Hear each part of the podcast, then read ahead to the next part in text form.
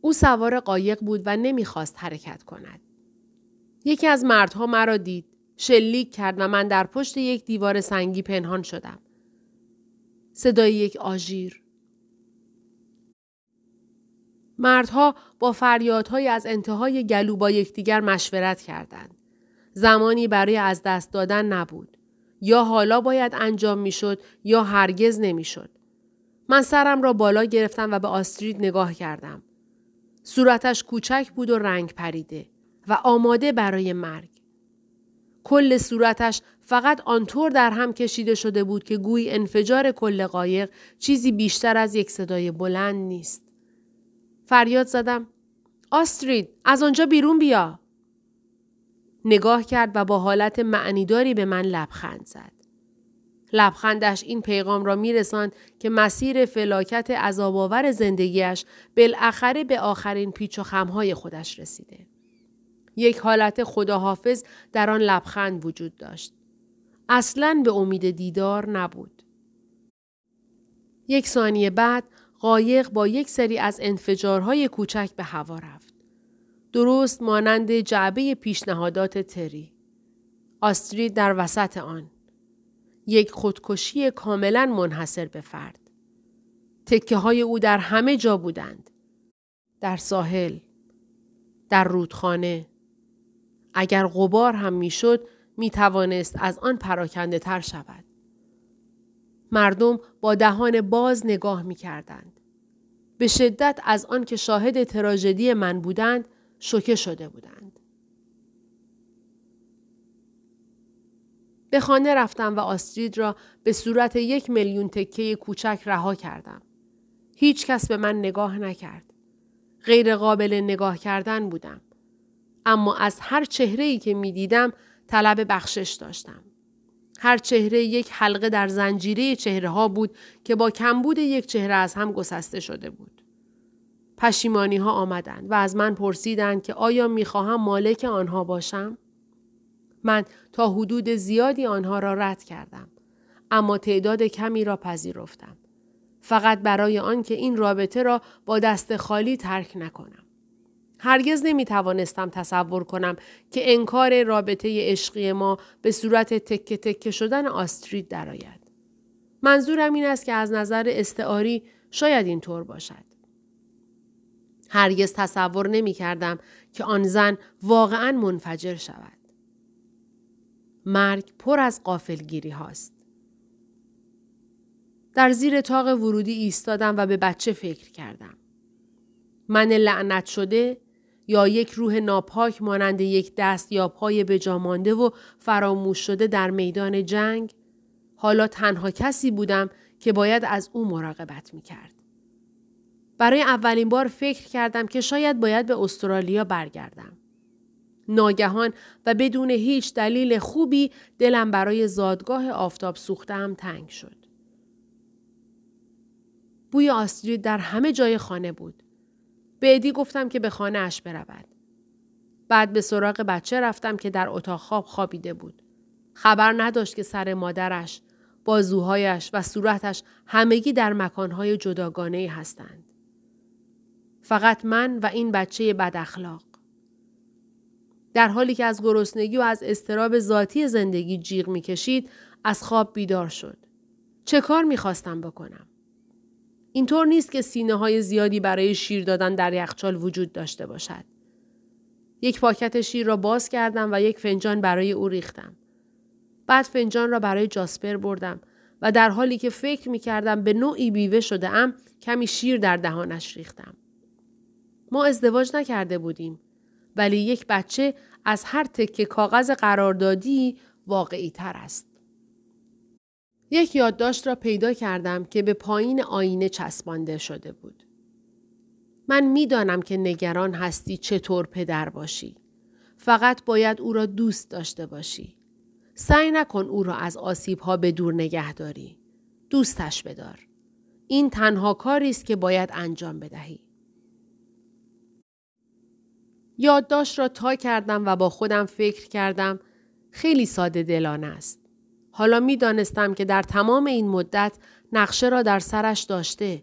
حتی اگر خودش هم نمی‌دانسته که این بچه را به دنیا بیاورد و خودش را به دور بیاندازد. آسترید مرده. هرگز واقعا او را نشناختم. نمی‌دانم آیا می‌دانست که عاشقش هستم یا نه. به طبقه بالا رفتم. مقداری لباس را در یک ساک ریختم. بعد دوباره به داخل اتاق برگشتم و به بچه نگاه کردم. این کاری است که حالا انجام می دهم. نگاه کردم به این بچه. بچه من. بچه بیچاره. جاسپر. جاسپر بیچاره. متاسفم. متاسفم. متاسفم که چه فرداهای بدی را با هم خواهیم داشت. چه شانس بدی داشتی که روحت به بدن بچه من وارد شد. پسرم، پدرت یک معلول تنهای عشق است. من به تو یاد خواهم داد که چطور رمز همه چهره ها را با بستن چشمهایت کشف کنی و وقتی کسی کلمات نسل شما را می‌گوید ناخداگاه ماهیچه هایت را منقبض کنی. به تو یاد خواهم داد که چطور دشمنهای خودت را به دیو تبدیل نکنی. و وقتی گله ها برای خوردن تو به سمتت می آیند، خودت را به صورت غیر اشتها آور در بیاوری. به تو می آموزم که چطور با دهان بسته فریاد بزنی و چطور خوشبختی را بدزدی. اینکه تنها لذت آن است که آنقدر برای خودت آواز بخوانی که صدایت بگیرد و اینکه هرگز در یک رستوران خالی غذا نخوری. و اینکه چطور هنگامی که هوا بارانی به نظر می آید پنجره های دلت را باز نگذاری. اینکه همه افراد یک برآمدگی در جایی از روح خودشان دارند که قبلا یک عضو از آنها بوده و حالا قطع شده. من به تو یاد خواهم داد که چطور بفهمی چه چیزی کم است. ما می رویم. به خانه می رویم. به استرالیا. و من به تو خواهم آموخت که اگر هر زمان در زندگی گیر شدی که هنوز زنده ای دوباره وضعیت را چک کنی. انسان هر چقدر هم از موضوعی مانند این مطمئن باشد کم است. همین بود. آخرین یاد داشت. دفترچه را بستم و آن را به سینه هم چسباندم. داستان به دنیا آمدن خودم در مغزم خورد شد. هر یک از تکه های شکسته آن تصویر جداگانه ای از داستان دفتر خاطرات را نشان می‌داد.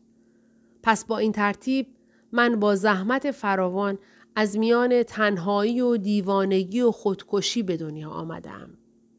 با زحمت زیادی به دنیا آورده شدم. هیچ جای تعجبی در این نیست.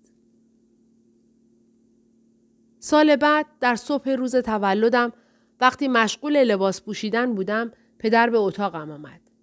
خب رفیق دوباره هفدهم ماه می شد. خب آماده ای که بعد از نهار برویم. من برنامه های دیگری دارم. روز تولد مادرته. می‌دانم. بر سر مزار نمیایی؟ مزار نیست. یک گوداله. من برای گودال ها عزاداری نمی کنم. پدر فقط ایستاد و من متوجه شدم که یک هدیه را در دستش نگه داشته. گفت من یک چیزی برایش خریدم. این قشنگه. نمی‌خواهی بازش کنی؟ گفتم دیرم شده و او را با هدیه غمزده و بیهودهش در اتاق رها کردم و رفتم. به جای آن خودم را به بندرگاه رساندم تا قایقها را تماشا کنم. در طول یک سالی که گذشته بود برخلاف اراده خودم درباره همه چیزهایی که در دفتر خاطرات پدر بود فکر کرده بودم. هیچ نوشته ای قبل یا بعد از آن به این صورت دائمی در حافظه من حک نشده است. حیله های هوشمندانه که ذهن من برای فراموش کردن چیزها دارد هیچ اثری در این مورد نداشتند. تک تک کلمات وحشت انگیز را به یاد دارم. تمام روز را نشستم و به قایقها نگاه کردم. یا اینکه سرم را پایین گرفتم و به صخره ها و لایه سیغلی و براغ روغن که در روی سطح آب شناور بود نگاه کردم. مدت زیادی در آنجا ماندم. آنقدر ماندم که ظهر به تدریج ناپدید شد و پرده ستاره ها در سراسر آسمان کشیده شد و چراغ های پل بندر در میان تاریکی درخشیدند. همه قایق ها با آرامی در میان تاریکی سرشان را به حالت تایید تکان می‌دادند. روح من در اشتیاق برای شناختن خودش جاه طلب و ثابت قدم است. دفتر خاطرات پدر نتوانست به هدف خودش برسد و داستان مادرم بیشتر یک راز بود تا اینکه اصلا چیزی درباره او ندانم. اطمینان پیدا کرده بودم که مادرم احتمالا عقلش را از دست داده بوده و اصالت او نامعلوم است. به غیر از آن تحقیقات من فقط به پرسش های بیشتری منتهی شده بودند. درباره پدرم. برای من تعجب آور نبود که من به طور خشونت آمیزی ناخواسته باشم. تنها چیز قطعی که درباره مادرم فهمیده بودم این بود که به دنیا آمدن من آخرین قلم در فهرست کارهای او بود که انجام شد و هنگامی که این مورد را هم در فهرست خط زد اجازه مردن پیدا کرد. من برای باز کردن مسیر او به سمت مرگ به دنیا آمدم. احساس سرما کردم. کمی به خودم لرزیدم. ضرب آهنگ های جهان در حالت قایق ها که سرشان را به تایید برای من تکان می‌دادند قابل درک بود. چند سال بعد از آن دوباره به گورستان رفتم. قبر مادرم ناپدید شده بود. یک فرد جدید در آنجا بود. در فاصله بین مارتا بلکمن پیر و جاشوا ولف کوچک. اسمش فرانسوا پیرلمن بود. یک زن چهل و هفت ساله. دو پسر، یک دختر و یک شوهر از او به جا مانده بودند. در زمانی که دفتر خاطرات را پیدا کردم، چندین بار آن را به طور کامل خواندم. آزاردهنده ترین موضوع در آن دفتر ناخوشایند کوچک این اظهار پدرم بود که من احتمالا یک تناسخ نارس از هویت هنوز زنده خودش هستم. اینکه من خود پدرم هستم. همه اینها به چه معنایی بود؟ اینکه پدرم جایی در درون خودش از این می ترسید که استقلال من همان مرگ او باشد. وقتی به مزار فرانس و پیرلمن خیره شده بودم در این فکر بودم. گلهای تازه بر روی آن قبر پخش شده بودند. این یک عشق ناخواسته یا یک تابوت خالی نبود. من به پدرم فکر کردم و اینکه چطور در اغلب موارد یکی از ما میزبان بود و دیگری انگل و من نمی‌دانستم که کدام به کدام است. به نظرم رسید که هر دوی ما نمی توانیم جان سالم به در ببریم. به نظرم رسید که یک روز به طور ناگزیر یکی از ما باید برود. به ذهنم می رسید که برای تسلط بر یک روح با یکدیگر خواهیم جنگید. به نظرم رسید که می‌خواهم او را بکشم تا خودم زنده بمانم. افکار ترسناکی بودند. اما هرچه باشد من در یک گورستان بودم.